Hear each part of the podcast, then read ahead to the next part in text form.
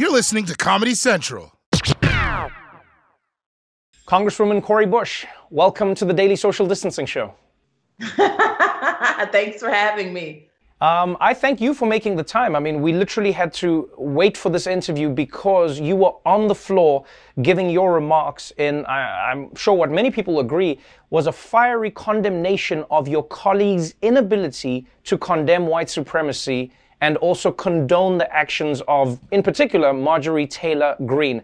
Why is this such a major issue for you? I know it's an obvious question, but I want to know why you are so fired up by what's happening in Congress right now. Multiple reasons. One is if we don't call it out, if we just allow it, we continue with what we have right now. My activist friends and I, we stood out on the streets of Ferguson day in and day out rain, sleet, hail, snow, hell no, we won't go. Getting our butts kicked out there on the ground, but then also fighting to be able to be here, to be in a place where we get to make these kind of decisions to save lives and especially to save Black lives. And so you think I'm going to make it all the way to Congress and then be quiet when, when white supremacy comes and knocks at the door? When white supremacy was ready to attack me and my colleagues, when it could have attacked my, my, my team? Now I will say this it's not that she can't evolve or be reformed. And so that's why I won't shut up because maybe she just needs to be exposed that there is a whole other side to this thing. It's called loving humanity. And she gave a response earlier today saying that she regrets, you know, some of the things that she said because, you know, she didn't she didn't realize that those things were, you know, may not be true. This is the thing. She called me a terrorist. She said I was the leader of a terrorist mob. She said that I called um, I called uh, on the uh, the rape and the the rape and the burning of a home, and she called and I called, you know, for the murder of a mm-hmm. couple. She didn't take that back. She didn't regret that. That's the kind of stuff that's dangerous for our communities, and so that has to be called out. You haven't been afraid to speak your mind about what you see that is going wrong, and you you have had an interesting journey because you were an activist marching from Ferguson. You know, this was the pre George Floyd, you know, before it became a nationwide movement the way people saw in 2020. It's been interesting because some people say that the activists on the streets are the reason that we're seeing the changes, and now you are in Congress.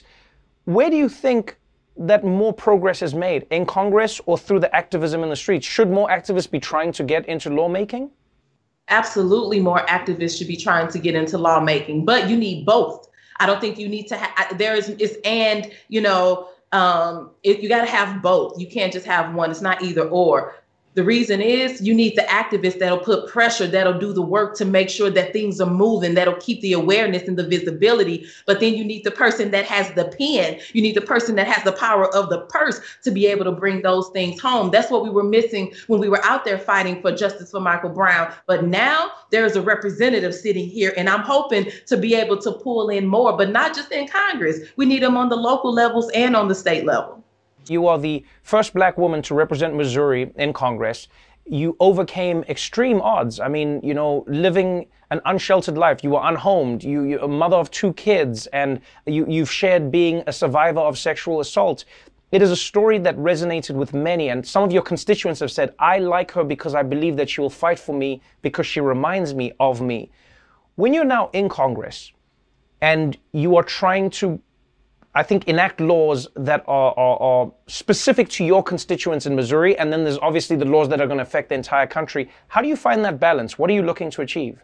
Every single moment, I'm thinking about what can we do to make sure that we're doing the absolute most for everybody in our district and around the country, but starting with those who have the very least. Because I've been someone who's had the very least and I understand how we how legislation happens all around us and all above us, but then it misses us. It's so many of us. Trevor, I can remember the days when I was hungry and I, uh, and I was I was able to feed my kids, but not myself. I remember being um, abused by um, by a, a former partner and not being able to have justice in that situation. And so why would I not?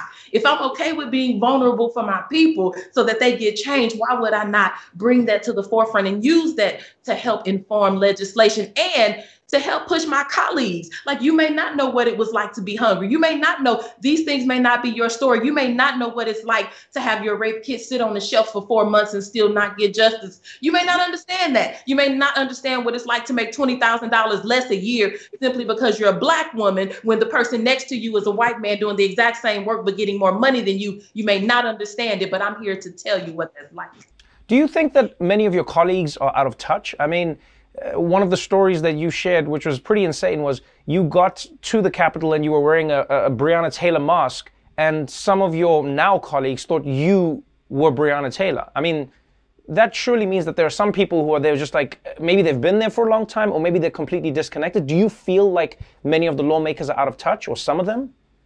Absolutely some of them are out of touch. I won't say all but some of them are. But that's our work because the thing is we all have something to bring. We all have a skill a gift a talent something to bring. And so for me i'm going to bring this struggle that black folks and brown folks have been fighting for such a long time. I'm bringing all of this chocolate all of this blackness every single struggle that i've had to the forefront so that they understand what has to change and you're going to hear it from your your own colleague i'm not i, I don't care about a name a reputation or a title. I don't care if you, you know, if you look at me like, oh, I'm dirty because I came from, you know, I came from being hungry. I came from, you know, living on the street. I don't care. Give my people what we need. You've been very vocal in talking about what you think Joe Biden needs to do. Uh, one of the issues has been commuting um, the sentences of federal inmates who are on death row this has always been a contentious issue in America. You know, many people have said, look, we, we don't want the death penalty, we don't want death row, etc. But beyond the conversation, I agree with you. I'm, I'm, I do not support the death penalty. But I always w- would like to know, from a lawmaker's point of view, how do you speak to those families who have been the victim of some of these people who are on death row and say to them, hey, here's why this person shouldn't be on death row? You know, I not only empathize with those families, I sympathize with those families as someone who lost a loved one, a very, very close loved one, to an execution style murder. I absolutely stand with those families. But we cannot continue this cycle of violence and think that we will begin to heal this country. We have to get out of the mindset that that is a way to get justice there are other ways to get justice and one some of those ways is the work that we're doing right now with legislation saying that we have to make sure that there are resources in our communities. We have to make sure that people have and communities have the things that we need to be able to be whole. And so if we won't do that work when we when our work is to um, to build this carceral system when that's our work when we're telling our third graders that if you don't score this particular number on this particular proficiency test that um, that that you may be a, have a one in three chance to end up in prison one day when we're telling that to our third graders when that's the mindset of america then that's the problem we have to deal with. We stand with our families and we do. But we have to change our thinking and do the real work to fix. Um, we, you, you build people, to mm-hmm. build families, to build community. Let's talk a little bit about the COVID relief bill. $1.9 trillion. That's what Joe Biden has come out with. It is ambitious because America is in a desperate place where something ambitious needs to be done. One of the sticking points in this bill has been the $15 minimum wage.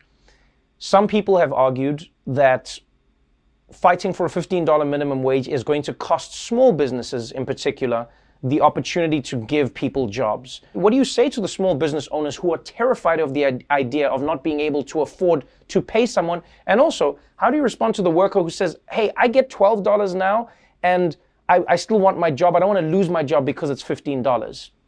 You know, in our district locally, we had we have had small business owners who decided to take a risk and go ahead and switch to $15 an hour. This was this um, started a few years ago, mm-hmm. and they didn't know that they would be able to do it. They didn't know if they would survive. And some of them said, "Well, Cori, I was thinking maybe t- you know in a, a year or two years that I would start to see some change. That it would be rough." But what actually happened was when they started paying their, their staff $15 an hour, they saw they saw an uptick. So then the productivity increased and they started making more money. They said that that was the best thing for them. And not only that, when we think about when you pay people the a living wage. Because i t- you know i don't know if you've ever worked for, for but i've worked for five dollars and 35 cents an hour and after 10 years i was making nine dollars at that job. So i understand. I, I totally get it. The thing is when we push something else that i've been pushing which is medicare for all mm-hmm. and we take away employers for having to pay that part of the health care and then they can take that. So down now they can take the money that they would have been paying into health care and now they can use that to pay more and to and to increase the benefits for their staff. That's how we look at it. But for our for those for those um, uh, small businesses that feel that like it's going to hurt their hurt their business right. That's when you call on us Use your lawmakers in that way. Let us put together those programs to be able to help you because we cannot look at it like we can't do this because we don't want to we we think what may happen because you know what there was a day when people didn't wear seatbelts. We were just driving, and then all of a sudden, somebody we, we had to start to wear seatbelts, and people people pushed back. But now let's see what we can see the benefit of it. There was a right. day when you could smoke anywhere you wanted to smoke, and people pushed back. But now they see the benefit. So we have to, you know, look at change being a good thing. Yeah, it really is about perception sometimes. It's more about how people perceive a thing than the thing itself. So, looking at that perception, let's talk about one of the issues that's going to be coming up, and that is the $2,000 checks that people have been waiting for and expecting. Now, there are two realities that sort of exist right now. Some people say what happened was the Democrats fought and argued that yes, Americans should be getting a $2,000 stimulus check. The same as Donald Trump was saying at the time. Republicans said, no, it's too much money. We care about, about the budget now, which was hypocritical, but fine. $600 was agreed upon. And now the Biden administration has said $1,400 additional will be added to that, which makes up the 2,000. There are many people who are saying, no, no, no, you promised us 2,000. We want the $2,000 check. This is going to be a sticky conversation, which, as you know better than anyone, can be used in a, in a conversation about perception. So, my question to you is what do you think needs to be done, and where do you stand as a lawmaker? you know, I'm all for the two thousand dollars straight out. You know, not at not a six and not a six hundred and a fourteen. You know, I have been advocating along with um, several of my colleagues for two thousand dollars per month. You know, that's retroactive back to when this p- pandemic started, and we want to keep it until um, through the course of this pandemic, so that people can get on their feet and start and, and have some stability and sustain that's what this is about. So we're pushing for monthly checks, and that check has to be 2000 Obviously, a lot of your colleagues are going to say, but Cori, where does that money come from? Look, if we can find money for a wall, if we can find money for so many other things, look, we have Space Force now. Don't tell me we cannot make sure that the people in our communities ha- can eat we're talking about people eating. We're talking about children having diapers and milk. We're talking about people being able to keep lights on, to have have heat if they need it, or, or to be able to have cool air if it's hot. That's what we're talking about. We're talking about saving lives, and there is no price to that saving lives. One period. But then also, when we can build a wall. Congressman Cori Bush, I could talk to you forever, but I know you've got business to get to. Thank you so much for taking the time, and thank you for joining us on the show. Thank you for having me. The Daily Show with Trevor Noah, Ears Edition. Watch The Daily Show weeknights at 11, 10 Central on Comedy Central and the Comedy Central app. Watch full episodes and videos at TheDailyShow.com. Follow us on Facebook, Twitter, and Instagram, and subscribe to The Daily Show on YouTube for exclusive content and more. This has been a Comedy Central podcast.